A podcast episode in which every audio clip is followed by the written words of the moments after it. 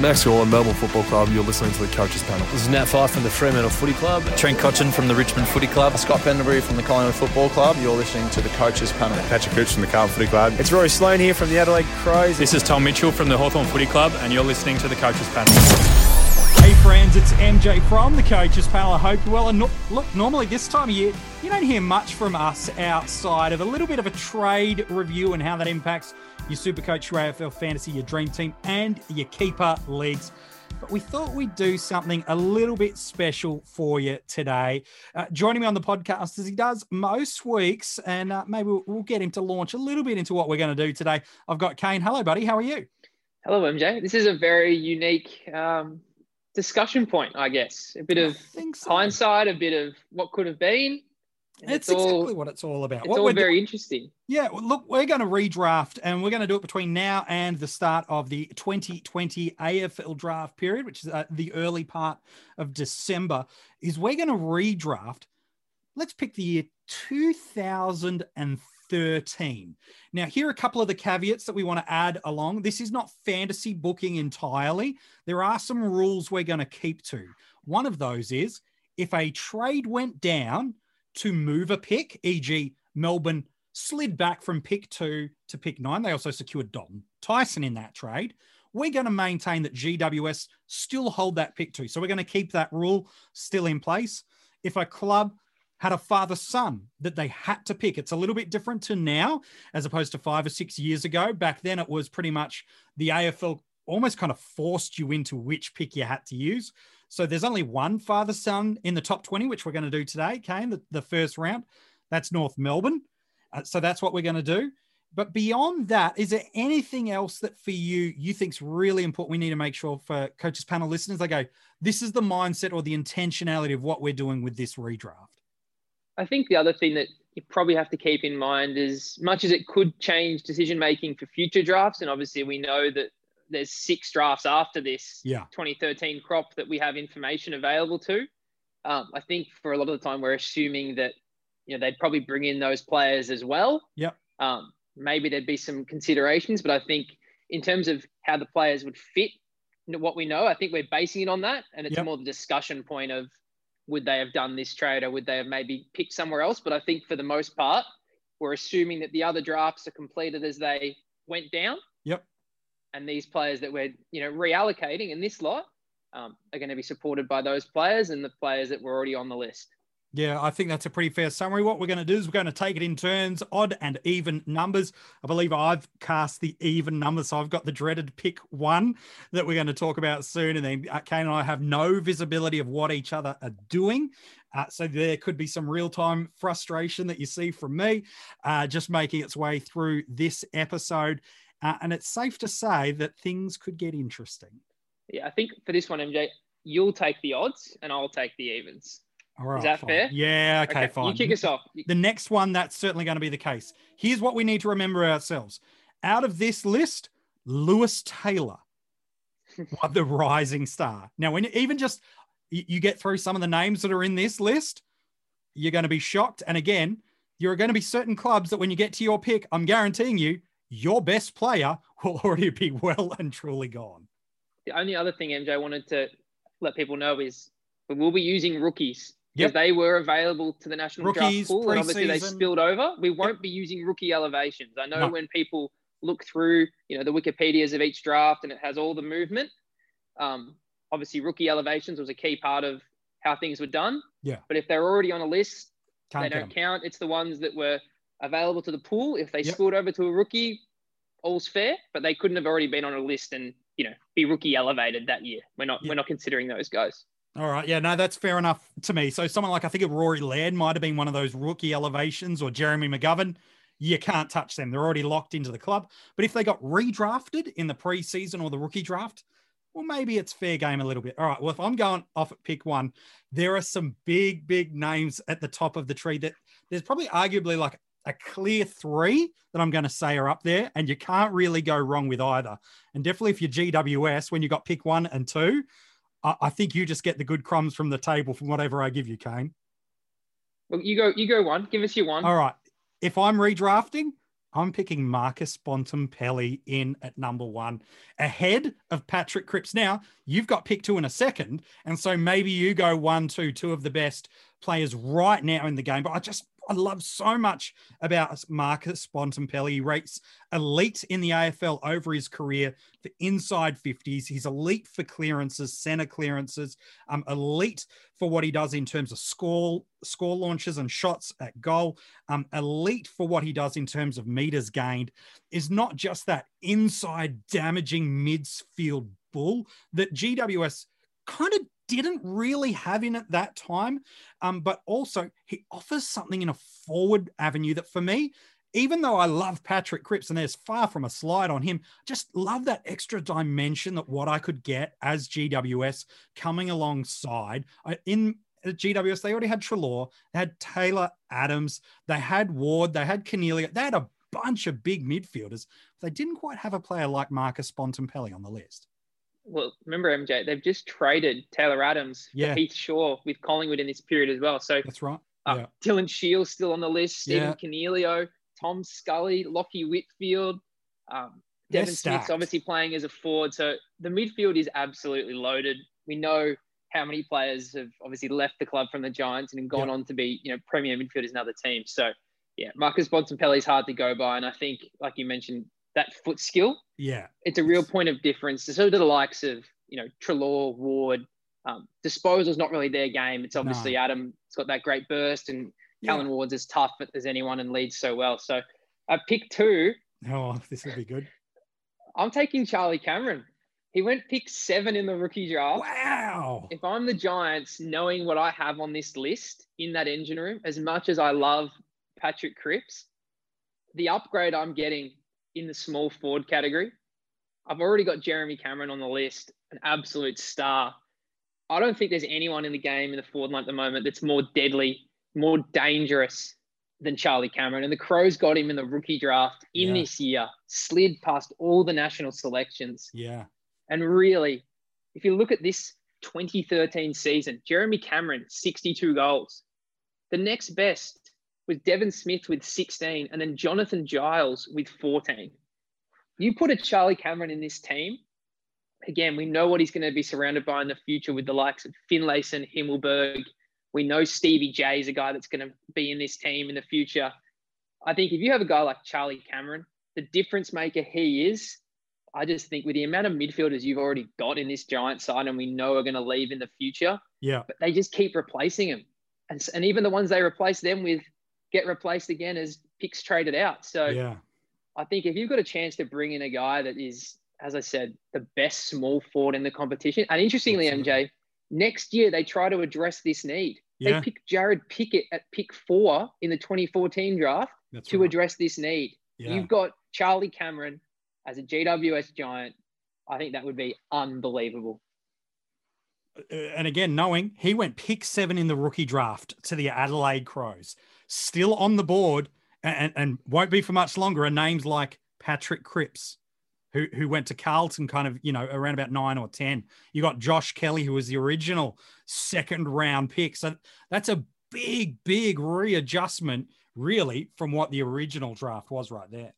Yeah. So we've got Tom Boyd, who was the original pick one, and Josh Kelly was that original pick two, which, like you mentioned, Melbourne, it was their pick for finishing second last. Yep. They chose to take Dom Tyson and slide back, and there was a few um, other picks shuffled, but the simple part was they slid back to nine. Um, so yeah, after two picks, Tom Boyd and Josh Kelly are, still on the table.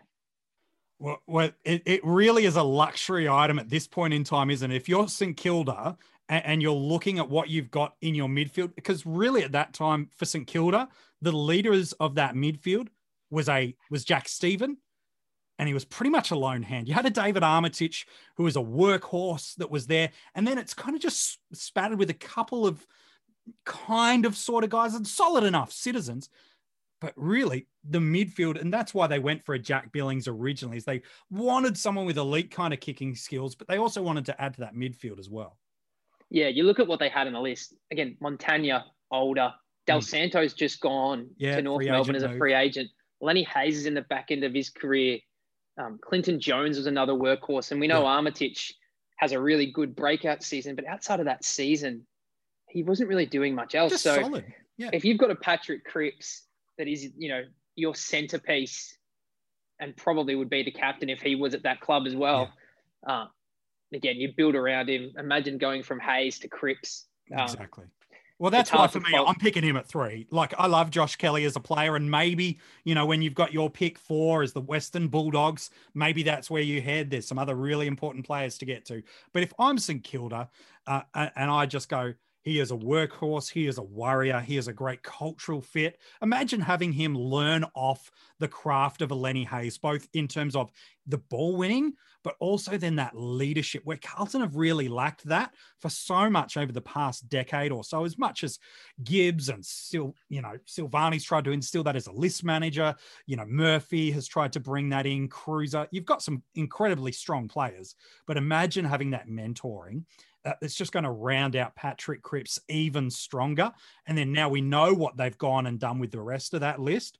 All of a sudden, maybe Jack Steele in time doesn't head towards St Kilda. Maybe, maybe not.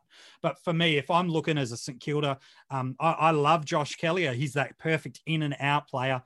But I see Patrick Cripps, who, who I, as a St Kilda fan, am just going, man, how did he get to my pick at pick three? Happy days. I'm picking Patrick Cripps in at number three but you have pick four. This is where Bont originally went in the draft. He was shocked for many people. It was like, man, he had a great back kind of quarter of his under 18 tournaments. But really, when people found out he was flying up, I think it was the Gold Coast where they did the AFL draft that year. It was like, why?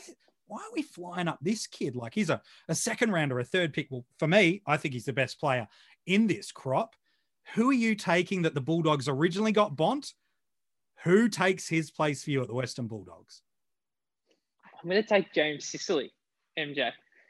I'm going to take James Sicily. Again, I look at the midfield that the Bulldogs had, and we know what happened to these players in the future, but their current crop in 2013, they, they delist Daniel Cross, who ends up playing for Melbourne, but outside of him, Matthew Boyd, Ryan Griffin, which we know next year will be involved in a trade with Tom Boyd. Would that have happened? Would that not have happened?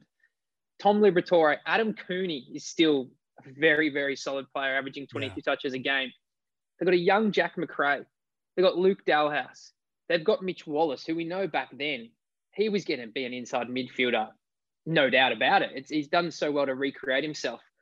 I think if you add a guy like James Sicily with his ball use and his intercepting ability, there's just not many players like him in the league. And that's really the only knock that's hurting Josh Kelly here is that the midfield is not an area of real concern. Obviously, they did so well finding a player like Bont, and obviously, if Bont was available at this pick now, I would take him. I would have him ahead of James Sicily. But looking at what they've got, I just don't see him as a massive need. Josh Kelly, we've still got a young Lachie Hunter, yeah. and Shaun Higgins is one that's going to move soon to North. But again, who sort of knows with the way he moves, um, he can play all those sorts of roles. We've still yeah. got Clay Smith. We've still got Liam Picken, hasn't moved his you know real defensive role. That again, you obviously you're building on a strength there, taking a mid, and, and Kelly's a really classy one at that.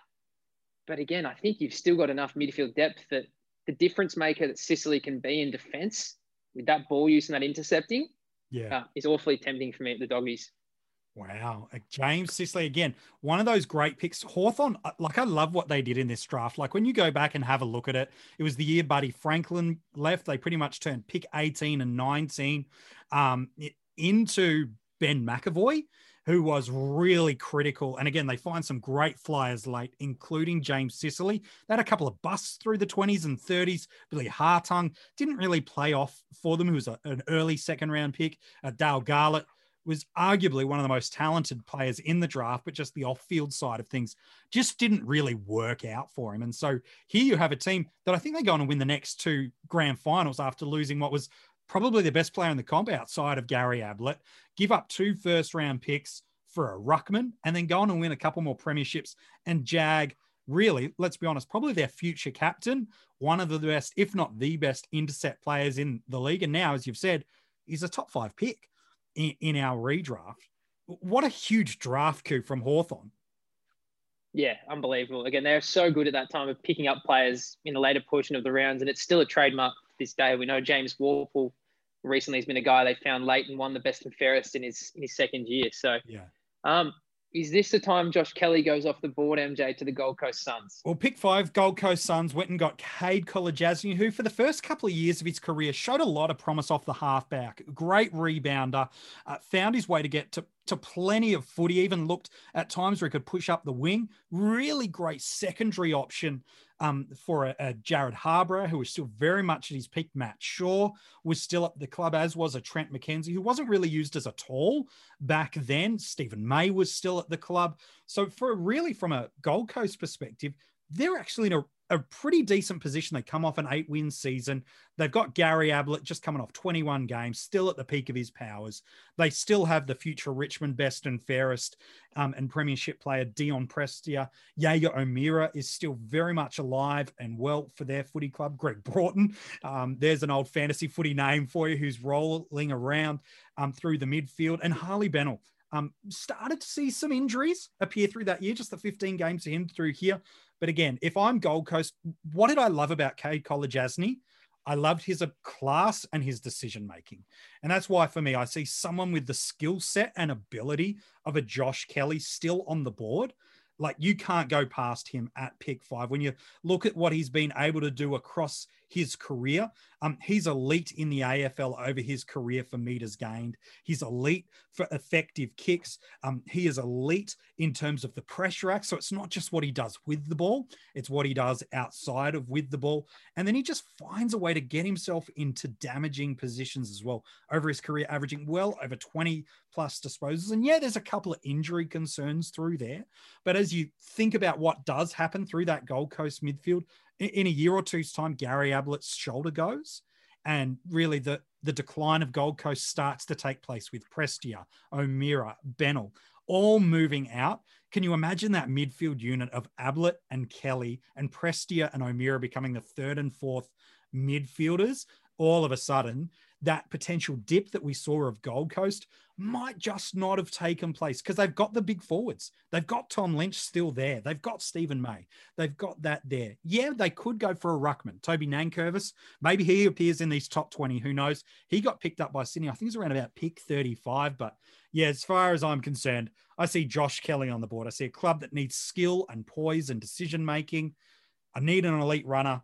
Josh Kelly, tick, tick, tick for me. He goes in at number five. And then for you, Kane, you got pick six Collingwood. They have two top 10 picks in this draft. And the reason they got this one, this one, I believe, was traded via from West Coast Eagles. Yeah, absolutely. They coupled a few picks up together to slide up the order from 11 to six. And clearly they had a player in mind. The player they ended up picking was Matt Scharenberg, who hmm. unfortunately we know due to injury just hasn't got a run on it after being a really you know, def- a guy that can defend, but also could use the ball really neatly out of defense. Yeah. But the guy I'm looking at, we've just lost Dale Thomas to the Blues. Yeah. And I think I'm going to replace him with a guy that there has been rumors they want to get this guy in current day, and that's Zach Merrett. Nice. I love the way, you know, he's got that beautiful balance in his game. He's probably better on the outside with ball in hand. He's certainly more than capable at tackling. We know fantasy wise, when he's doing that, he's one of the best scorers in the game. But that age bracket, we've just brought in Taylor Adams in a trade, which we know is going to be beautiful. He's going to win a best and fairest with us. Super tough inside player. But I think if you've got a Merrett, you can see him having a similar career trajectory to Steele Sidebottom. Probably doesn't hit the scoreboard as much as Steele, but again, runs really hard, really neat by foot. And I think if you've got a midfield of Adams, Pendlebury, um, probably still going to bring Treloar into this lot. You know, Beams goes and then comes back. Um, I think it's a type of unit that you can see why they were really pushing during this time. And I think the good thing about Zach is he can play anywhere and he can allow other people to play anywhere as well. And they've got that versatility with the likes of of Steele and Zach. And we know that he was MJ already one of the best players in his second year at the Bombers. So you're not going to have to wait too long if you got Zach Merrett at the Pies to you know, get some reward about what he delivered. Whereas we know a Sicily, yeah. it was a few years down the track before you got to see that. Obviously, that's pretty normal for a key position player. And I think now, with where he is in the game, he's certainly going to repay that. But Collingwood's going to get a guy in Zach Merrett that pretty quickly is going to be in that best 22 and contributing.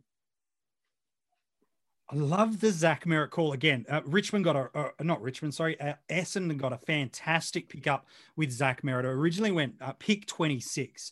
You know, his brother was playing at the club too. It wasn't the only time brothers got reunited in this draft. Just a few picks earlier, Matt Crouch joined his brother Brad at the Adelaide Crows. And so there were plenty of family reunions that are going on this time. I love the pick. So, so far, Marcus Bontempelli, Charlie Cameron, Patrick Cripps, James Sicily, Josh Kelly, and Zach Merrett heads off to Collingwood. Pick seven in this draft. This is where it starts to open up a little bit, doesn't it? Where it could potentially, now we know pick eight, your kind of hands are forced a little bit next with what North Melbourne do, but we'll get you to talk about if they weren't forced, maybe where you might go. Maybe I'll ask you that a, a little bit later on. But if I'm Brisbane, um, who had this next pick on their list at that time, they were really kind of in no man's land. If we're to be honest, in terms of where they were, um, their draft positioning, you know, kind of reflected where they landed, which was 10 wins. But if you even if you look at some of their percentage in, that, like an, an 89, like that, that's not going to do any damage to sides. That's right in that in between land. We're kind of, for sake of a better example right now, it's kind of where Essendon find themselves in. Got a lot of very good players. Game style wasn't really advancing them anywhere not really that much of a weapon um, in terms of who's leading their midfield, because clearly the recruit of James Aish, they were thinking about a midfield selection through there. Rockliff, who we know has later moved on to Port Adelaide as a free agent. Jack Redden has later moved on to become a premiership player at West Coast. Jed Adcock is their third leading possession winner that year. And then it's guys like Pearce Hanley, who's a halfback, Mitch Golby, there's a name you haven't heard for a very long time, listed in the AFL, and a pretty green Dayne Zorko um, had only started to just show his potential as a kind of a mature age recruit in the past little bit of time. And MJ, look what they did in the trade period as well, moving out Docherty, Yeo, and to a lesser extent, Jared Polec. Yeah.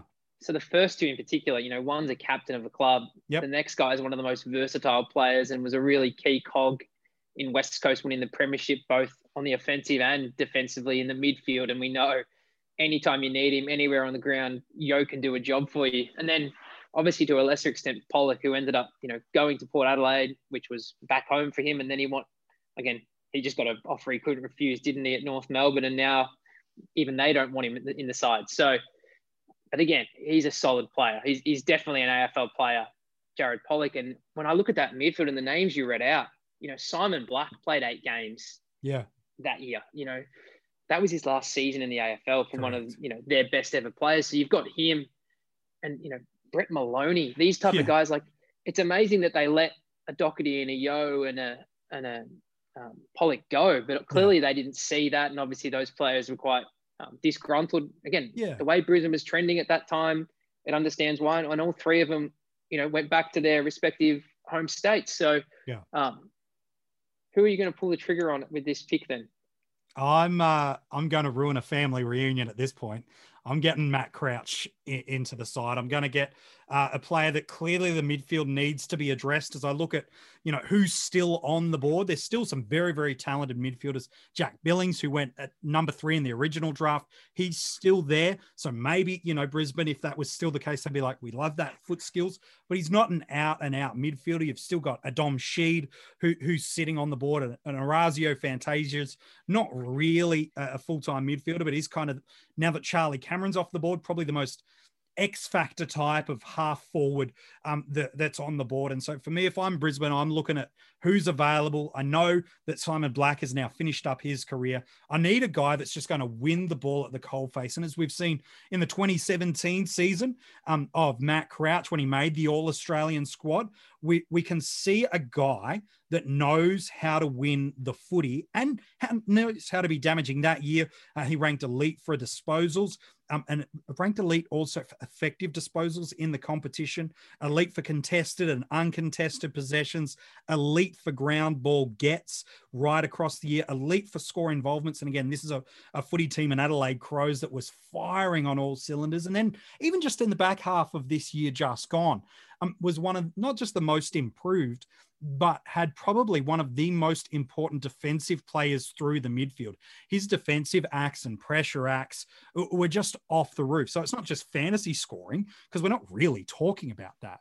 But here's a Brisbane team that needed a midfielder, needed someone that could get it done on the inside and outside. They'd hoped Aish could do that. Played against Man as a junior. They really had high hopes for him. But for me, if I'm Brisbane, the best midfielder left on the board that can do it on the inside does need a little bit of work back then on his aerobic capacity. And to be fair, probably still needs some of that two way defensive running to be more consistent in his game. But we saw it to the back half of last year. So for me, I'm taking Matt Crouch in at pick seven. In at pick eight, though, your hands are tied a little bit, though, Kane, about who you're going to pick. You end up with a father son selection for the Kangaroos. Yep, father son Luke McDonald, which until about you know around seven of this year, you know he'd be lucky to be in the top 20 players on this list. I think the way he finished the season, obviously he won the best and fairest, albeit not North Melbourne's greatest year, but um, he showed massive improvement in the back end of the year, didn't he? Leadership wise, ball use, and it was pretty evident in the role. They wanted the ball in his hands at all costs. And again, he's not the best distributor, but he's very, very capable. And I think just his passion was something that I could see why he got so many best and fairest votes because he had a genuine crack on the best player in the opposition's team and still was able to provide some attacking options. So would he have gone there in an open market, yeah. North Melbourne? No, there's probably a guy that they ended up picking at pick 47 that I'd be really interested in, in Ben Brown, mm. if I had this pick.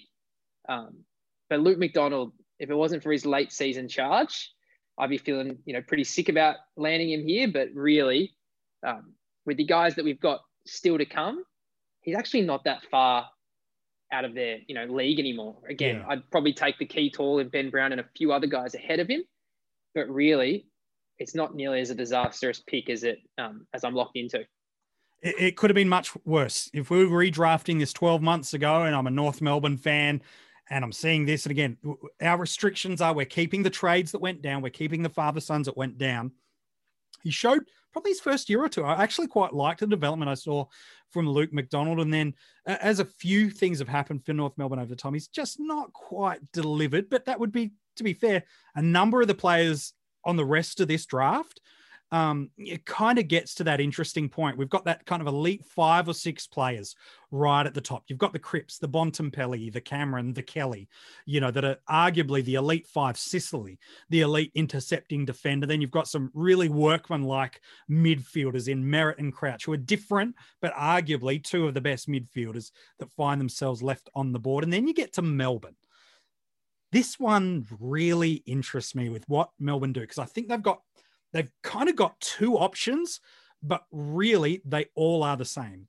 Think about a Melbourne team back at this point in time. They finished with the second last spot in the league, leading their midfield um, at this point in time. Uh, some pretty, you know, prime form Nathan Jones. And if you've got some recency bias, you don't realize just how good a player he was. Uh, you're a Melbourne fan, Kane, so you might be able to speak into it, but he's just that Lenny Hayes type of player, or Patrick Cripps, if you want it in the modern version of.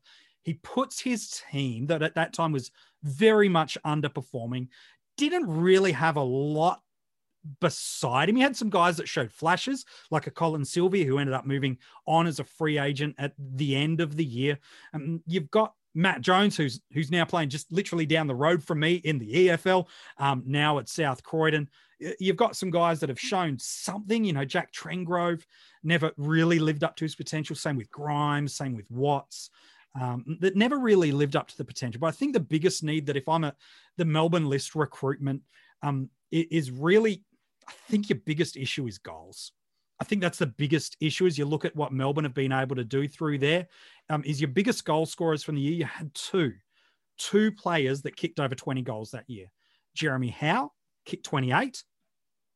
And then your second is Jack Watts. Then the rest of the forward line is Aaron Davey, um, Jack Fitzpatrick, Shannon Byrnes, Chris Dawes, and Dean Kent. That's where the forward goals are coming from right now it's very reminiscent, MJ, of, of Gold Coast a few years ago. The yeah. players that Melbourne brought in, you know, they wouldn't get a game for really any other club in the AFL. Again, yeah. There's, there's a four line of Shannon Byrnes, Chris Dawes, Jack Fitzpatrick, an elderly by his standards, Aaron Davey. Yeah. And then Jeremy Howe, who clearly we know now is is a better player as an intercepting defender and a ball distributor. Yeah. And then Jack Watts. Again, you can see why the club was in the position it's in. You can it's it's really evident because again, Nathan Jones was the only guy to average more than 20 disposals. James mm-hmm. Magner played two games and had 20 more disposals, but it's hard to count that. Yep. And the other guys, Dean Terlich was the third best ball winner, and it shows how much ball was in defense. Yeah. Um, so it's a really this 2013 period was probably one of those you know rock bottoms in that Melbourne um, in that Melbourne era we've had in the past you know 20 years. This is when there really wasn't even many bright spots on the list. They've used a pick on Jimmy Toumpas yeah. in the past year. And again, he played 14 games, averaged 12 disposals. Um, there's not many bright spots. There's again, not. Jack Viney's, um, you know, was in that draft as well. And we know that he's a very, very serviceable player. But you look at this list and there's just way too many guys, you know, that aren't going to cut the mustard at AFL level. No. And, and, and for a good reason, aren't in the competition anymore. So it's true wh- where are we going to go? Well, you find yourself heading in one of two avenues. You either go get the big tall, uh, and you go after a player like Ben Brown, who for me is the best key forward that's in this draft right now. And again, some might be thinking this current trade period, but he's no good. Well, remember what he did in 2018? 22 games, 68 goals. 2019, 22 games, 64 goals. In 2017, 22 game, 63 goals. In 2016, 22 games. Remember, this is North Melbourne. Um, and he's got 41 goals. And North were doing fine, but they also had Petrie rolling through there. So he wasn't always the number one. So you've got that option. The other option is you go the classy half forward in a Jack Billings, who's an elite ball user, um, who who actually was pretty decent defensively in his under 18 years. St Kilda ended up picking him at pick three because they just wanted something dynamic to roll through there. So I think that's kind of the dilemma. If I'm in the um, Melbourne War Room, I'm going for do I want to get the tall or do I want to go and get the small um, that can play a little bit through the midfield? For me, though, um, I'm taking Ben Brown. I, I, just see what he can deliver through there for Melbourne. I know that that has historically still been that difficult. Tom McDonald's playing defense still at this time on the list. I'm looking at really the only tools on the list. It's Watts, Howe, Fitzpatrick, and Dawes. Uh, I don't like any of those options. I'm going to go get Ben Brown.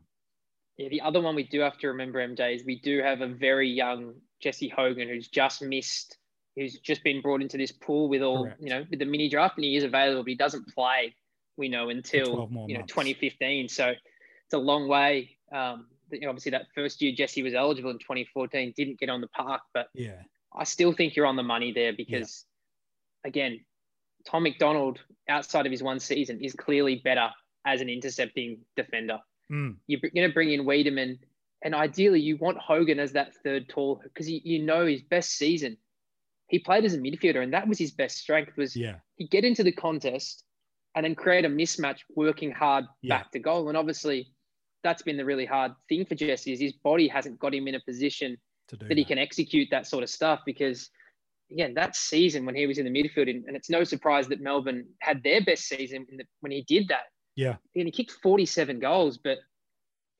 again, he was up averaging 18 disposals a game as well, and um, you know, beautiful kick inside 50. So obviously wish him all the best now as yeah. a GWS giant. But I agree. If you've got the key pillars of a Brown and a Weideman, yeah. with Hogan as your third, who's again extremely mobile when fit, I think that allows McDonald to stay back.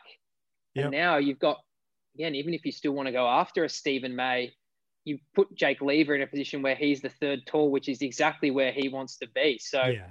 I think structurally for Melbourne, which funnily enough, again, they're they're finally the coming issue, around to Ben it? Brown now. Yeah. Um, exactly right. And, and maybe they keep Tom McDonald and do move him back to be a key tall and take, um, you know, those big defenders and yeah. alongside Stephen May because, yeah, Jake Lever is in his best position when he's playing like Sicily yeah. as a guy that can intercept, come off and spoil and support and probably play on more of those um, smaller, quicker types as opposed yeah. to the really strong players, you know, like a Tom Hawkins or the like. Yeah, and, look, Melbourne originally picked Christian Salem here, and that's why they're going to be a little bit. Oh, do we go for Billings or not? Because we still recognise we need a classy user of the ball. So that's probably the dilemma for them there of going. We still haven't resolved the class issue within our side, but with a Hogan and a Brown, we believe we've now given ourselves a structure that we can build around, and hopefully in future drafts we can pick up some polish. And I think MJ, we can categorically say we knew it in the way it happened in real life. Yeah, GWS clearly, clearly made the right decision, giving up a player like Dom Tyson, who Yeah. really was surplus to their needs. With again, we went through earlier just how many good midfielders they've got, and they've added Marcus Bontempelli in this in this crop. yeah, So, to, so I think clearly, even repooling them and restructuring them, still the right the move. tier jump off from a Charlie Cameron to a Ben Brown Huge. and the like that we're in this next gap, I think um, clearly a big win for the Giants in in this scenario and in the way it's happened in real life. I agree. All right. Well, we find ourselves back to you, mate. In pick 10, Collingwood originally drafted a pretty speedy player by the name of Nathan Freeman. It had fans really excited that potentially he showed some hallmarks of a Patrick Dangerfield, who is just then at Adelaide, just starting to show some spark glimpses beyond just some moments quarter in, quarter out. If you're Collingwood, you've original, you've already gone and landed yourself a Zach Merrett. Where do you head now with your second top 10 pick? Yeah, I think this is where I have to take Billings. There was someone Yeah. else I was considering at this spot, but I think with what we know Collingwood have to come, I'll, I'll park that until this player gets taken off the board. But um, again, similar to Zach Merrett, in a sense that Jack Billings is just so versatile. He can play wing if he wants. I, I really love him, MJ, as that that sort of hybrid forward because for someone his size, it's you know just around six foot. Awesome hands, really good mark, really problematic matchup, and an elite kick, an elite field kick. I know his goal kicking at times has been has been wayward, but he's got that kick inside 50 that can really set you up. And I just think obviously originally he was pick three. I think here at pick 10, you're just getting a guy that's super, super solid. He's pretty much between, you know, an A and B in every skill set you want. It's just hard to go past a guy like him that's just shows up every week and you know what you're going to get. I think he's a fantastic pickup. Again, what did they love about Scharenberg outside of the intercepting and, that defensive element? What was he really known as as a in her junior years? It was a, his ability to hit a target and his ability to use his foot skills. And while Jack's probably regressed, or not quite progressed, is probably a better way to put it through that. We did see even in that elite year of 2019, um, now two years ago or two full football seasons ago, when Jack's in traffic he's daring. When Jack's in traffic, he hits a target. And if you can imagine him with what Collingwood had on their list at that time, that complementary skills that he would have been able to add um, to the likes of a Sidebottom um, and to the likes of a Pendlebury. We know in time a Treloar is going to come into that midfield unit, but I think he's a fantastic pick, man. Yeah, I think it's hard to go. Again, you got Travis Cloke, MJ kicked 68 goals, which was huge. Again, Yeah. Jamie Elliott was healthy this year with 30, but after that, it's Ben Reid and Dane Swan with 25 and 21. So again, they had the likes of you know Sam Dwyer was playing games. Um, Jarrod Blair was obviously a staple. Josh Thomas, um, Andrew Krakouer was playing games, but but really long term, none of those are really you know super long term consistent options. Mm. And I think obviously Billings gives you that extra flexibility of um, you know pushing up the ground as a as a link player if you want him to be, move him up even higher to the wing. I just think you've got that real versatility. And honestly, we haven't seen him do it, but with his kicking ability and his marking, there's no reason he couldn't play half back. Also, if you needed him, so I just think again someone that's just rock solid across the board. Um, hard to skip on at this point of the draft. Yeah, I, I totally agree with you, man. All right, so there's we're halfway through the first round. So, uh, in the original, Tom Boyd went to GWS. We're saying it's Marcus Bontempelli. Uh, in, in the real time, Josh Kelly went to GWS. We're saying it's Charlie Cameron. In the real time, Jack Billings went to St Kilda. We're saying Patrick Cripps jumped up early. And Carlton fans, no matter who you get when you get to pick 13, you're going to feel a little bit shortchanged. So I'm really sorry about that one. Bont went at number four. We're saying it's Sicily.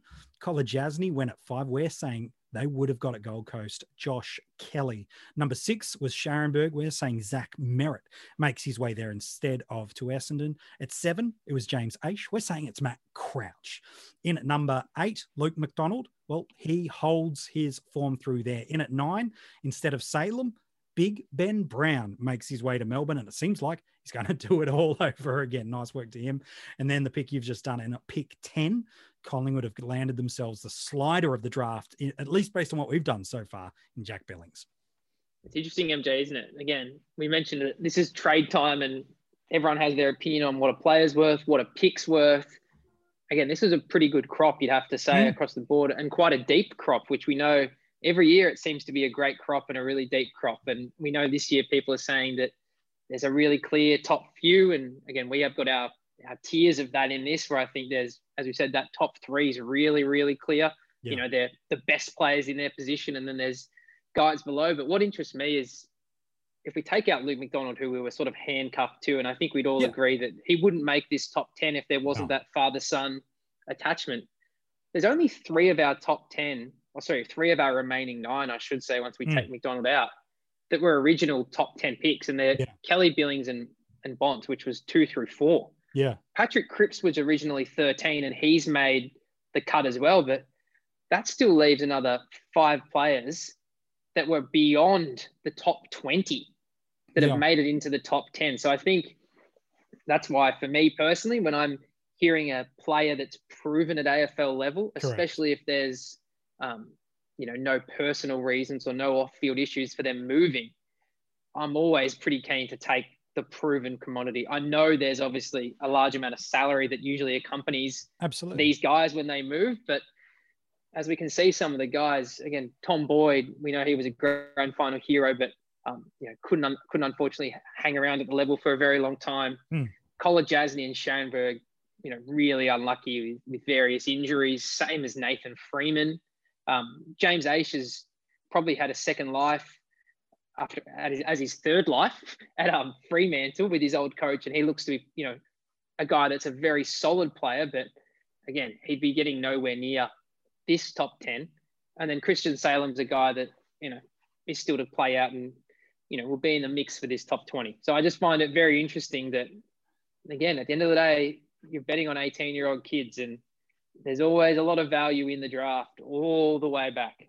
It certainly is. Well, we're talking about uh, halfway through. Let's keep moving our way through the second half of it. It's West Coast. They land themselves in this pick at Dom Sheed, who, look, to be fair, solid player. And beyond one pretty incredible moment at the back of 2018, um, has been okay.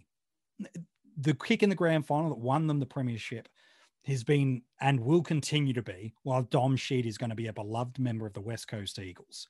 But for me, at pick 11, I'm not picking Dom Sheed.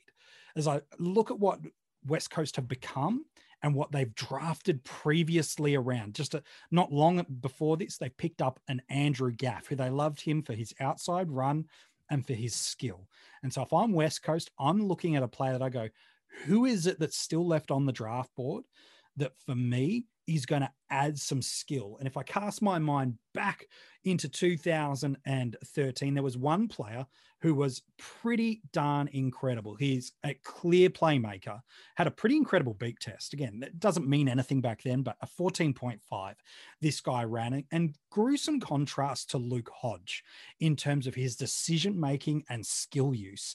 Um, I'm, I'm, of course, referring to, I'm going to pick Christian Salem for West Coast at this point, which feels like it might be a little bit early for some. They're going, man, hang on a second what are you doing? There's still some really talented players on the board, and there is.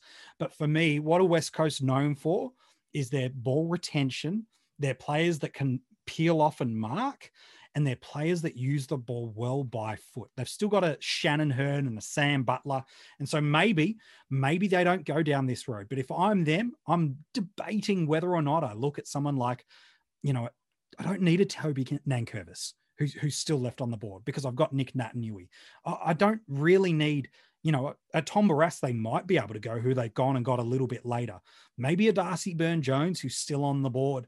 Um, or, or there's some X factor that's still to come through there. But for me, what I love for what Salem has done and not fully lived up to for at Melbourne, but to be fair, he's never really been given the opportunity at Melbourne. He's been played in and out of position, moved around a lot, not always allowed that freedom to rebound and use those skills off halfback.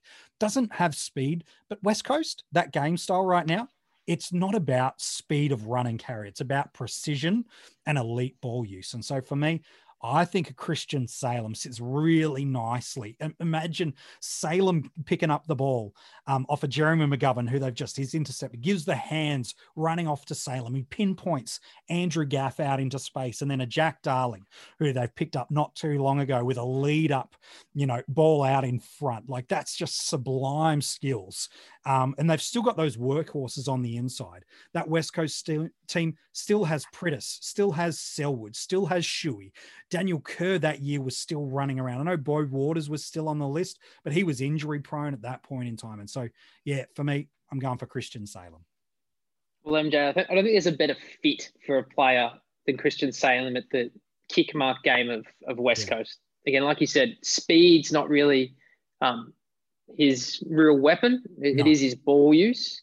And he's a very creative player with ball in hand. And again, that West Coast game style suits that perfectly. This is actually the first time we've gone off the script that I had oh, written out. Okay. So I would have actually taken Tom Barrass if I yeah. had that pick. So Tom but, Barrass they got anyway, but they picked exactly. him up at pick 43 originally. So yep. you're saying if you're in charge of West Coast, you're going, you know what? We we identified him for a reason and we're going to yep. go and grab him, albeit a little early. Right. I think he's a great, you know, he's that great foil for McGovern. No doubt. Again, they work so well together. I would have been awfully tempted, but if I've got a pick for Richmond here at pick 12, and we're, we're talking about Lennon. fit, yes, they did pick Ben Lennon. I'm yeah. not going to. No, fair enough.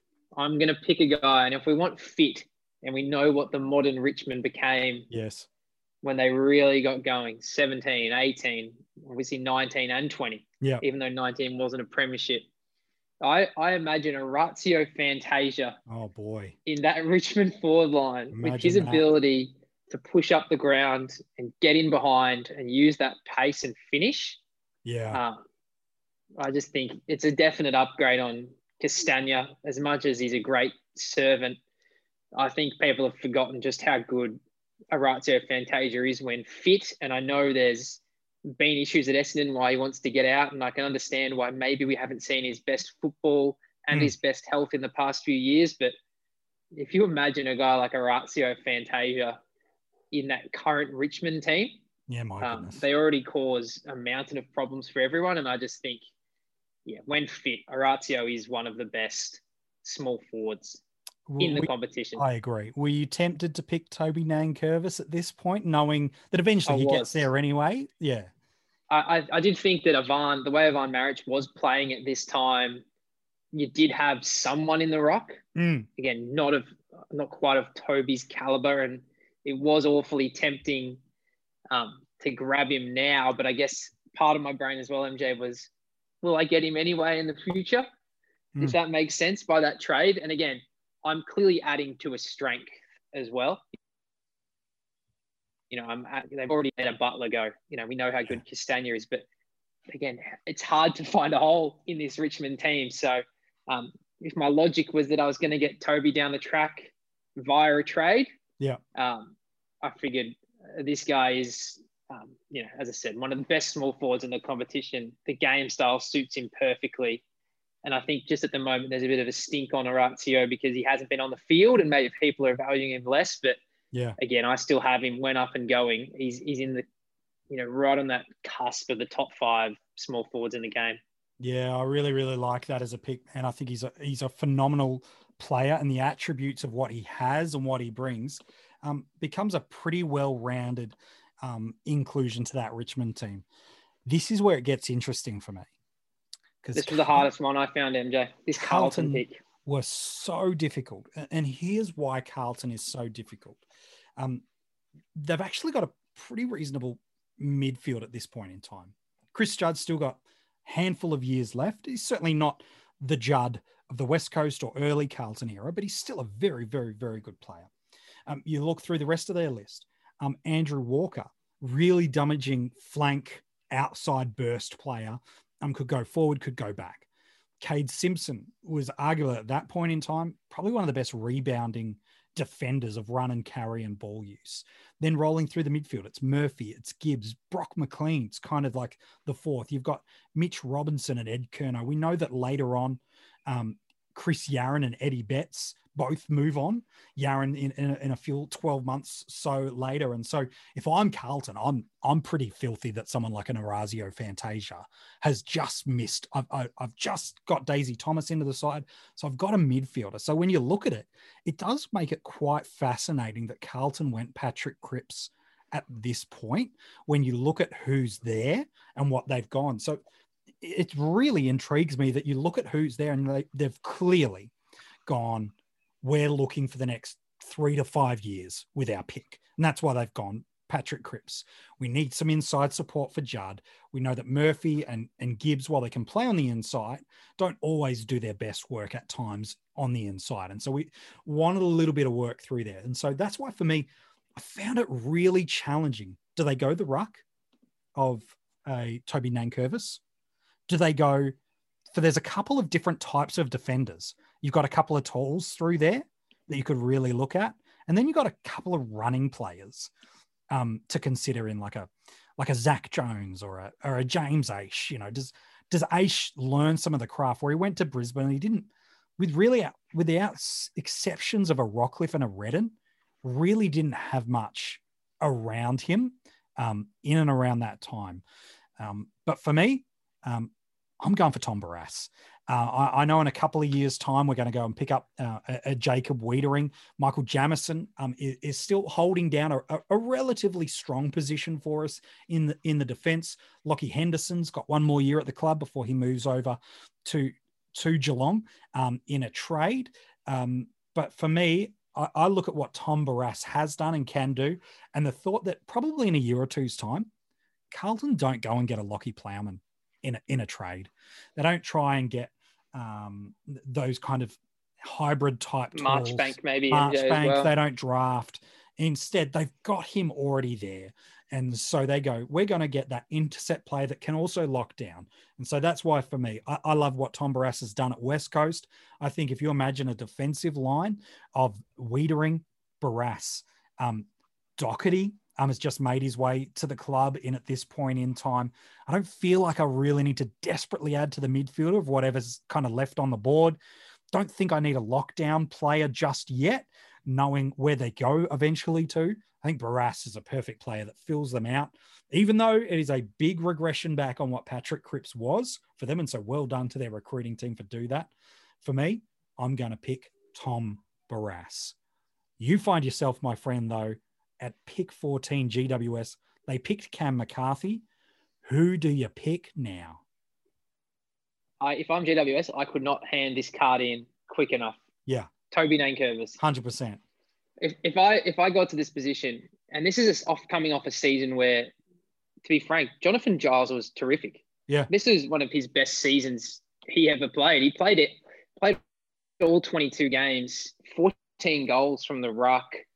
Um, again, not a massive ball winner, but that's you know not really his game. But um, you know, this his first two years with them in 2012 and 2013, he played 42 games. Mm. Unfortunately, after this, it's going to get really tough. Yeah. For Jonathan Giles, and we know that Shane Mumford is going to come into the club. But Correct. again, if you if you knew you had Toby Nankervis um, there, you'd probably you know hold off on that type of move and, yeah. and let him develop a little bit longer because he's the exact type of ruckman as well that mm. they want. They don't need a Brodie Grundy, Stef Martin, you know, follow up around the ground. They need that grunt, yeah, that physicality, um, and the ability that you can get behind the ball and slow the game down if needed. You know, yeah. if someone's really trying to put a score on you, we see Nankervis do that all the time. He did it so well in the final against Port. Mm. Went down back late, played the loose man and intercepted.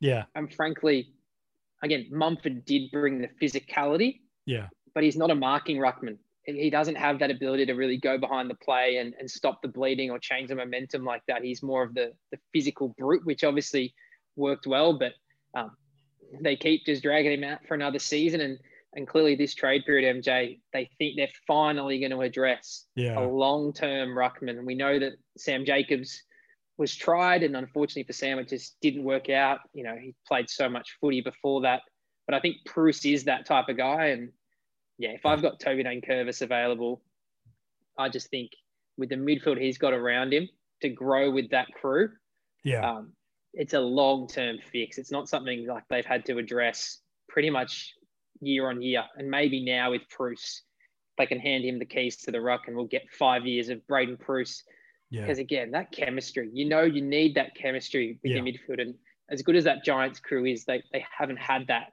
with a ruckman. No, it's it's a great pick. And look, well done uh, to Sydney for picking him up. I think it was about pick uh, 34, 35, and then ultimately Richmond. You know, without him, you, you could build a case definitely in 2017, but certainly, you know, these last couple of years as well, they do not win the premiership uh, without what he's been able to bring into that side. Let's move our way to Sydney. They picked Zach Jones in this position. And so I, I think if I'm Sydney, you know, I've, I've come off the back of, you know, some grand final appearances and uh, I'm feeling pretty happy about my team at the moment. Buddy's on the way as well. Buddy so is yeah. on the way. We've just won it uh, pretty soon. And uh, now we're bringing in the best tall in the game. And so they're looking at that list. And, and Zach Jones for them was look, they love the run that he brought into the side. But as I look at who's left on the board, there's a player that I think feels a need that later comes for them that's really important to fit. Um, I'm talking about the defensive line of the Sydney Swans. Dane Rampe is still at his peak right now, but he's been a really good player for a really long time. We've got Heath Grundy and Ted Richards both coming towards the back end of their career, especially Ted Richards. Um, but Heath Grundy's probably got a couple more left on him. We've also seen Andrejs Everitt kind of pinch hit forward and back uh, across through the year. The midfield, though, we feel really strong in. Um, we've got Josh Kennedy. We've got Ryan O'Keefe, yes, towards the end of his career, but we've still got him. We've got Luke Parker, who's only just now finding his feet. We've got a couple of role players rolling through there, an aging Jude Bolton. Dan Hannebery, still relatively fit, didn't really miss a game, except I think maybe one throughout the entire year. Kieren Jack, you know, it's a really consistent team. And again, if a Fantasia's on the board, you'd love him at this point in time. Um, but for me, there's no real forwards now knowing that I'm bringing Buddy in. I don't feel the need to address that. There's a couple of midfielders that are probably tempting. You, you could look at a Dom Sheed, who's still on the board, a James Aish that has slid back a little bit, um, is still very much there. But for me, I'm thinking about what is it that right now, at this point in time, four or five years down the track, do I wish if I'm Sydney I'd secured? I'm wishing I'd secured one of the best key defenders in the league. I know I need a ruckman, and there's a player like a Rory Lobb still sitting on the board too, and I'm really thinking about him. But I'm going for Alex Pearce, who uh, went to Fremantle uh, at pick. Uh, I think it was around about um, in the picks 30s or the 40s. Things about pick 37. Um, and I wrestled with whether or not I go for a, a, a ruckman through here. But coming off where I've I've come, I know Mumford's just about out the door as well. For me, what I love about Pearce is no key forward in the league right now is getting a hold of Alex Pearce. Um, no key forward gets off the leash. And what I love then is it frees Dane Rampe up to be able to be that incredibly dynamic kind of small tall it allows him to develop his craft um, not just in, in the back of no one but grundy and richards to be able to invest that knowledge into him where i go okay that just by the time these guys are coming over the edge and we've still got prime buddy we've still got this strong midfield we've now got a tall defender that can hold us there. So i wrestle with rory lobb because i know what i need but i go you know what? I'm going for alex pearce It's interesting, MJ. And again, sliding doors on Alex Pearce would be the health. Imagine if you Yeah. could say that you know he's going to be healthy, because I agree.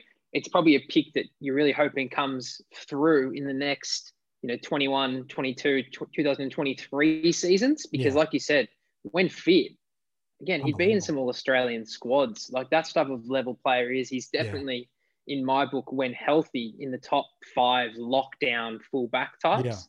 Um, for that reason, I if when I was putting together my board, I I would have had Rory Lobb just because I knew Sydney loved that two ruck setup. Again, Yeah. this season they'd just gone with Mumford and Pike, and again we know that that ruck forward has only really come into prominence the last sort of five years. So it would be a bit ahead of your time to go to a guy that, um, you know, is really that um, forward ruck. Like it wasn't Yeah. really a position that was you know sought after in the AFL, whereas clearly now it's something that everyone really wants is a, a ruckman and then a guy to assist. Yeah, and the reason I kind of didn't go there is I had Kurt Tippett on the list, who was kind of playing that role anyway. I've got Buddy Franklin on the way in, um, and, and, then I've already got um, uh, kind of some guys that I feel like can play some of that. I feel like I'll get very tall very quickly if I'm Sydney, where I've got Tippett, I've got Buddy coming in. Adam Goodes is still playing a little bit tall forward as well as rolling through the midfield. Um, I, I, know I'm pretty happy with what I've got around the smalls around the side. Remember, they still had Tom Mitchell, Sydney at this point in time too, who was only just developing. That's why for me, I was like, you know what? I feel like we've got those hybrid rucks there, um, those ruck forwards. I feel like the midfield's strong. I feel like I've got the running players, which is why someone like a Sheed doesn't get a chance. I feel like I've got the hybrid defender, um, is why Darcy Byrne Jones doesn't get a pickup. Um, and so, yeah, that's why for me, I went, look, I think the big area of need that we're going to need to address is an Alex Pearce. And so that's why for me, I, I went for him over someone, say, like a Rory Lobb, who I debated about. But then let's go to yeah. the next pick uh, for you. Only a couple more left to go. You pick 16, Geelong pick Darcy Lang in here. I'm intrigued to see where you go. Yeah, well, we know MJ. We always speak about how high we talk about in keepers all the time. You back in Geelong's list manager Stephen Wells and the crew to pick really good players, and yeah, unfortunately, this one wasn't one of his best. Darcy Lang at 16, um, we know obviously went over to Carlton and now and now delisted. So for me, a guy that I had earlier at Carlton, just the way my board panned out, mm.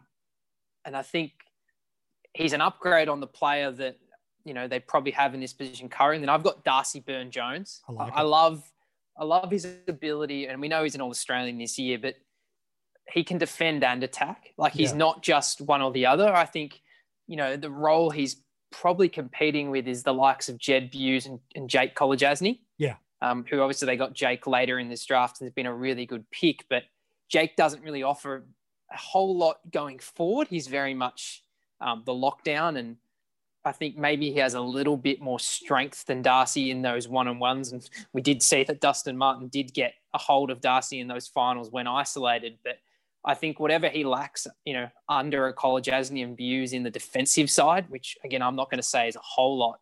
Yeah. Because he probably plays on the smaller type of guys and does a really good job. Yeah. He's great on the rebound as well. And again, to get an all Australian, again, mm. albeit in, in not a super um, again, if you're picking all Australians, you'd be picking other positions before you picked, you know, a halfback. But nonetheless, to Geelong to get a guy like Darcy Byrne Jones, yeah. I think he just fits in seamlessly to the back six they've already got and will be working with long term. And again, you're probably just getting a little bit more attacking output. And again, they love to kick mark, they love to possess the ball, and Darcy's yeah. more than capable. And, and what a great pick by the power to get him so late. Huge. You know, they they um, used their pick 14 um, that uh, they sent up to Brisbane eventually made its way to GWS for Jared Polec. And then in the 50s, that they go and get themselves uh, arguably one of the most damaging defenders that are going around at the moment. And Geelong, do they go and pick, if this is the case, they pick up Jake Kolodjashnij later on in the draft? Do they go and get him in, in the next 24 months? They go and trade in and use first round selections from Carlton for Zach Tuohy and Lachie Henderson. Does that defensive unit change quite drastically. Now we know it's taken DBJ a couple of years, um, as it often does. Most footballers don't come in in first year or two and really establish themselves um, in, in, the competition. And so, yeah, for me, I really like that pick of uh, a Darcy Byrne Jones. Did, did Geelong get tempted by a couple of the other midfielders that still find themselves on the board? They've got some running players, like a some outside players like Impey and Amon are on the board. You've got Lobb, who we've alluded to, Zach Jones, Aish, and, and Sheed is all still kind of there. Was there any more tempting of any of those picks, or was it, you know what, it was Byrne Jones or bust? Well, I think MJ, if we look at the current Cats lineup, you yeah. think about, you know, a Menegola is going to find his way after some, you know, small stops at Hawthorn and yeah. And the waffle and then Frio and the waffle and all this sort of stuff, he's going to find his way. We've already spent picks on Duncan. We've already spent yeah. picks on Guthrie. Uh, we've, we've obviously got Joel Selwood still in the team. Paddy Dangerfield's not too far away. Um, and we've got so many guys now that can't even get into this side. So I looked at Byrne Jones a little bit like Fantasia at the, at the Tigers. It's that upgrade on what you've already got. Yeah. Again, I just think you're getting a little bit more. And really, they're, they're all solid players. You know, maybe a Sheed and a Jones. Um, Sheed, obviously, with his ability to go forward. Jones, again, can play all over the ground with his pace. Mm. But I just was looking at what they already have in the Cats, and it wasn't really feeling like much of an upgrade. So um, for me, very, very comfortable with Darcy Byrne Jones. But what about the Dockers? Because oh. their their original pick, um, yeah, just did not pan out. Oh, there are these sliding door moments right throughout every draft, isn't there? And I'm sure if you were chatting to loose uh, to list builders and recruiting managers, they'd say the same things. And, and again, we're far from anywhere near advanced like that. But I think I think they find themselves torn here, Fremantle. Like, let's remember where where they found themselves at that period of time. Um, they were top three. they were arguably one of the best teams going around in the league. They had a really, really strong midfield core three, and that was Fyfe, Mundy, and Barlow. Had real, like their possession count, those three, like 500 plus disposals for the year for all of them. You look at the, what they're doing up front, they got a really interesting unit. Matty Pavlich didn't play a whole heap that year, only about half the games due to injury, but Walters, Mayne and Ballantyne, a, a really difficult forward three to match up on. And then you've got a Nat Fyfe who's just building. He's only new to the club. He's just building. And so I think that the dilemma that Fremantle find themselves in is do you go and get arguably probably the best midfielder left on the board, which is Dom Sheed? Do you go and, and, and address that issue, knowing that in time, um, the next best midfielders you've kind of got, you've got guys like Mzungu, Subin, um, Stephen Hill, uh, even back then, um, you know, really good player, but was still showing you as missing games um, through there. You've got a Crowley, um, who you're using a lot through there. Spurs still a part of your defensive unit. Do you go and fix your for, your midfield? Do you do you build someone to to stand alongside Fyfe? We know there's one player called Lachie Neale that's going to spend some time in there in future, or do you go and fix your tools issue? Because you're playing. You look at how they played their forwards through that year because they didn't have Matty Pavlich, they flirted around with some really unique structures. They had Aaron Sandilands flying through there. We know he's got some issues with his body um, through the year, um, but that year, 10 games. So the ruck duties was left to Zach Clark and Jonathan Griffin. So that's where I think you find yourself. You find yourself, do you get Lobb or do you go Sheed? I think luckily for them, they can't really go wrong at this point. But for me, they get who they have right now for me, and that's Rory Lobb. They get that player that can, when needed, because even the current ruckman they've got in um, Sean Darcy, injury point, we know that he's confident and competent to play in that role.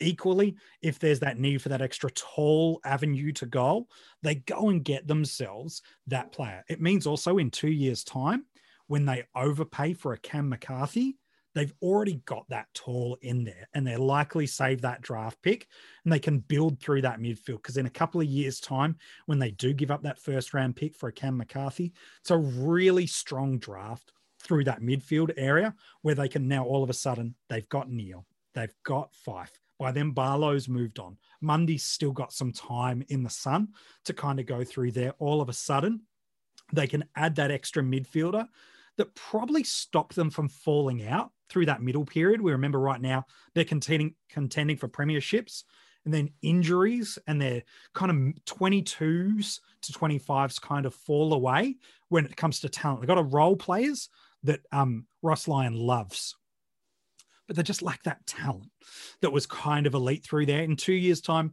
in that 2015 draft, they would have been able to bustle that off. And so right now, where it's Fyfe and Walters, and then it's the kids of Cerra and Brayshaw, that have that guy that's just that two years in between that would have resolved that gap that Lachie Neale, unfortunately, leaving the club. So for me, I'm staying with the tall philosophy. I'm going to get myself a Rory Lobb in and through there. I agree with you, MJ.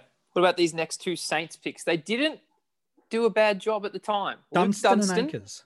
Yeah, not not bad. I'm going to go somewhere different with the first one, with the hope that you're going to back me up with the player. Oh, another one after. I'm, I'm going to take Dom Sheed Okay. Um, he's probably going to play the role that Jack Billings plays in the side currently, which is yeah.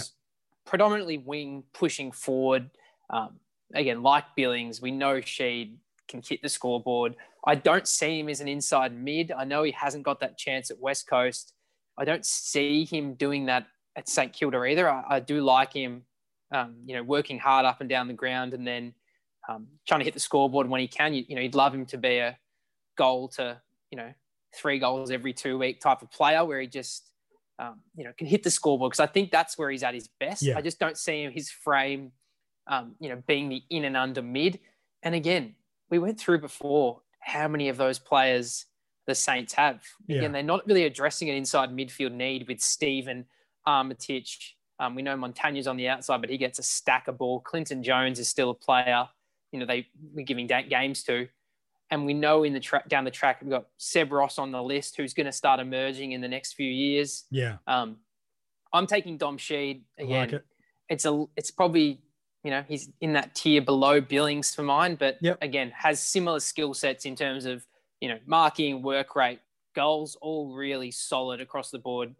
Again, sometimes his kicking can be can be poor around the ground, but um, really hard worker. And I think if you gave him a wing and said you know work up and down this wing, he's going to help you out in attack and defense. Yeah, I, it, I really like the Dom She pick. And again, remembering in, in what we've done through here earlier in the draft where they did get Jack Billings, we've gone and given them, let's be honest, an upgrade And that's it. That's it. Patrick in Cripps. Josh Kelly. Yeah, I mean Patrick Cripps. Sorry, should I say? So of course we're not addressing inside mid MJ. I'd forgotten we gave him Cripps. We've already given for a them second Cripps. Yeah, Yeah. so they've got Cripps. They've gone and got Sheed, who can be a little bit of the Jimmy Bartel, Selly's all gap kind of player for them. And so now you have backed me into a corner because what do I do? Who is that player that you're alluding to? Because I think, I think they're looking for some outside class and skill, but do they want to add some something to that aging midfield that we alluded to with Montagna? One more year left to go. Dal Santo is on his way out. Jones is the workhorse, but mm, a tagger and not much else. And once Ross Lyon left the club, they didn't really use Jones to his full effect. Armitage is a workhorse. Steven is the burst player. Um, and so it's an interesting one. And that's kind of what I think they were hoping with Blake Acres, wasn't it? Is they get someone that could be a little bit of everything through there. The player I originally had, who you've taken earlier, I, I did have Alex Pearce. Yeah. I thought if Alex Pearce could get here, again, you think about Zach Dawson, the time he spent down Yeah. in defence, and obviously they did a really good job in the last few years. They've Yeah. Dougal Howard's come in. I think Yep. people are starting to realise that that Wilkie's a very, very solid player back there as well. Yeah. and and again, Carlisle's one that you know does a role when he's in there. Again, not quite the player he was at Essendon, but Yep. still very solid. But in terms of pure shutdown, Mm, I think if you've got a guy like Alex Pearce, that would have been he would have been who they get. where. I want to go. And yeah, I, I I'd be looking for some some explosion. You listed that midfield for me, and we've already got Cripps and Sheed. Yeah. Um, there's probably two guys that I'd be weighing up quite heavily. I'm, I'm I'm torn. Look, James Aish I like, but I just don't think to that midfield he adds what I need, especially knowing that I've got Patrick Cripps. I just don't feel like I need him. I do look at a player that I have now in my team in a Zach Jones who brings the run and carry, and I think, look, his foot skills aren't elite and amazing, but I like that. And then I look at a player that Port Adelaide got in this draft that later went to Hawthorn, and I go, look, Jarman Impey is everything that this midfield unit needs. He brings outside speed. He brings class. Um, he, he's almost, I think he's what Brad Hill is as well. Um, but he never really got the chance to fully. And of course, injury over the past 12 months has mean that we've never really seen that potential. It's not much of, of an early jump because he went at pick 21 to Port Adelaide in this draft. Uh, James Aish is unlucky. Uh, maybe in at pick 20, when we talk about Gold Coast in a second, we see a Zach Jones go into that side. But for me, Jarman Impey just rounds out this midfield so well with his speed and class. It gives the likes of a Patrick Cripps the ability to be the ball. It lets Jack Steven to be that in and out type of player. Armitage can still play a really central role for me through that sort of midfield. You've just gone and picked up a Dom Shee. Now I just need some explosion off that flanks, off halfback, or off the wings. And so for me, Jarman Impey goes at number 19. Sorry, Blake Acres. And MJ, I had this I had the same player, and I thought not so much midfield for me. I was more thinking again an upgrade on you know Jarryn Geary's Savage. Savage, Geary, and, this and year. obviously and obviously Long as well. Yeah. Again, I think what Impey offers in attack, Yeah. um, I think that's where you're getting an upgrade on the likes of, of Ben Long and these type of guys. And I think he's still a, a different type of player to, you know, a Hunter Clark's more of your distributor and Yeah. Nick Coffield's probably a bit more um, two-way player as well. But I think the pace that Impey has and the versatility that you could play him forward, you could play him wing, could play him half back. Um, just that difference maker in the Yeah. Saints team, I think would be um, And again, if I'm St Kilda, knowing that you get Shane Savage as a part of the deals um, via Hawthorn in this, maybe you look to Hawthorn and you don't need to go and get a Savage type of player. Maybe you're looking at the rest of that Hawthorn list in, in, in a different sort of a lens and going, okay, you're offering us this guy that's a, a little on the outside, but maybe there's somebody a little bit more different. Maybe it's someone like a Jed Anderson. Um, who is on the Hawthorn list at this point in time that can be that in and out player. It was a bit injury prone, uh, honestly, until the past two years for the best part, but he was on the Hawthorn list. So maybe that's where they choose to go instead, is they head towards that sort of a territory.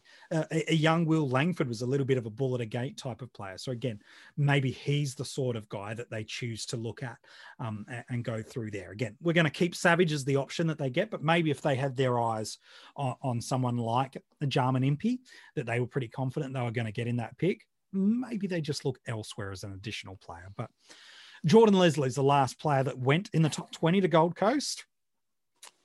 Where are you headed?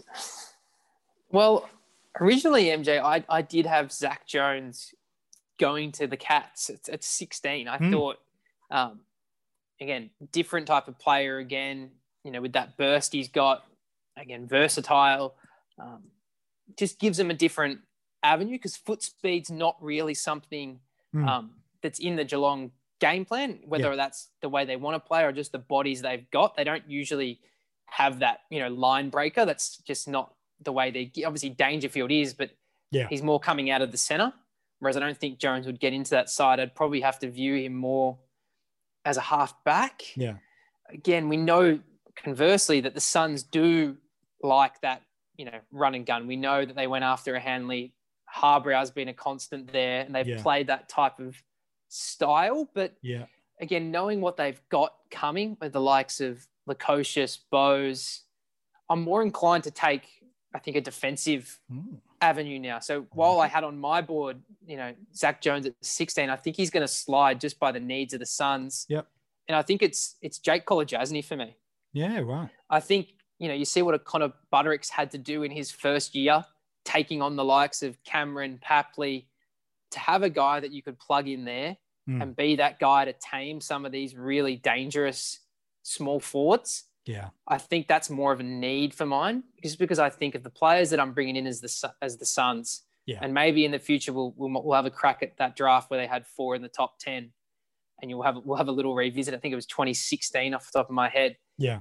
but I think sometimes we just don't give enough credence to these guys that actually do a really good job. And I know we're normally a fantasy podcast, and Jake Kolodjashnij would never come up in conversation, but he's a very good defender, Very good. shut down. And, and to show that Budarick got that role in his first year shows the void they have in those Yeah. type of players. And again, they've targeted the flash and the speed of the Hanleys and the Harbrows. Yeah. But I think to have a guy that is in your side every week is a best 22, you Yeah. know you've got the ball use of Bowes and Lukosius coming down the line. Yeah. I think this is the type of guy that you're actually just addressing a genuine football need here, and you're Yeah. locking away a guy that is going to give you that. So I think, as again, as much as I had Jones earlier in, in my board to the Cats, just because of that line breaker, Yeah. um, I'm going to have to let him slide a little bit further now and, and take Jake Kolodjashnij. I don't mind that because look, you got guys like you know Tom Murphy, Campbell Brown, Luke Russell, Jared Brennan. It's probably a little higher up the ground. Greg Broughton was playing a bit of a lockdown defensive role. This He's time. replacing him, really, isn't he, MJ? Yeah. That's the. And He's the an thing improvement. Is, yeah, exactly. And again, yeah, Matt Shaw was the type of guy they had on their list, but as I said, that was sort of the knock, wasn't it? It was the Yeah. free running. There weren't really too concerns for defending, and you see Yeah. how deadly the likes of, like I mentioned, Cameron, Yeah. Papley, these type of guys are in the AFL now. you need an answer to stop them. And yeah. again, Jake Kolodjashnij with his size, he can even go up and take, you know, that resting midfielder, the Cripps, yeah. the Dustin Martin, you know, these type of guys. So I think that versatility, um, it's just something they lacked and they probably still do lack. As I said, if you're given that role to a first year player and he's getting those type of matchups, um, I think having a Jake Kolodjashnij would be a nice solution to that. I like that. So if you want to look back through our 20 again, all the links uh, and you can see the pictures up at uh, coachespanel.tv. But of the current 20 that we have picked, only seven made it in the original top 20. At the players that missed our top 20 that were originally drafted in the top 20, Tom Boyd, Cade Kolodjashnij, Matthew Scharenberg, James Aish, Nathan Freeman, Ben Lennon, Cam McCarthy, Zach Jones, Darcy Lang, Michael Apeness, Luke Dunstan, Blake Acres, and Jack Leslie. And about half of them aren't even on an AFL list anymore. Around about, it's probably closer to a third than a half. That is who we have as our list. Do you agree or disagree? You can let us know. And is there another year you want us to redraft? You've got the idea of what we're trying to do here. Uh, send us a direct message on Twitter or Facebook or Instagram. Hit us up uh, through any of the social channels and let us know which year do you want us to redraft between now and the end of the uh, the kind of football void that we find ourselves in between now and the next draft period? We're going to be doing that for you. What do you want to see as a year, and do you agree or disagree with our picks? Some first rounders that have slid out that probably would get picked up, picked up pretty quickly. Asian Jones are probably the two unlucky that were originally picked in the top 20 that probably aren't too far from being picked up uh, in that next batch. And again, injuries for a number of these guys has really impacted there. Kolodjashnij. Um, you could say the same for Tom Boyd, um, Scharenberg, uh, Nathan Freeman, certainly. Uh, the number of players that just, it's just bad luck. Plenty of talent. I mean, even all of them showed potential, but unfortunately, just for whatever reasons, physically couldn't get the most out of their potential. Hey, Kane, appreciate your work today, mate. No worries, MJ. Thank you. Uh, if you want to let us know who you'd like to see us redraft, uh, you can let us know via social media. For our Patreon supporters, you can still go and check out our player by player fantasy football reviews of every player that has moved during this trade period. We will give that to you as an exclusive reward just for our Patreons. And then as we head in towards December, late December, once the positions land, then there is a heap more stuff as we talk about your fantasy footy year of 2021. We hope you're doing well, my friends. And from me and Kane and from everyone else in the coaches panel, we hope you're well. We'll chat to you soon.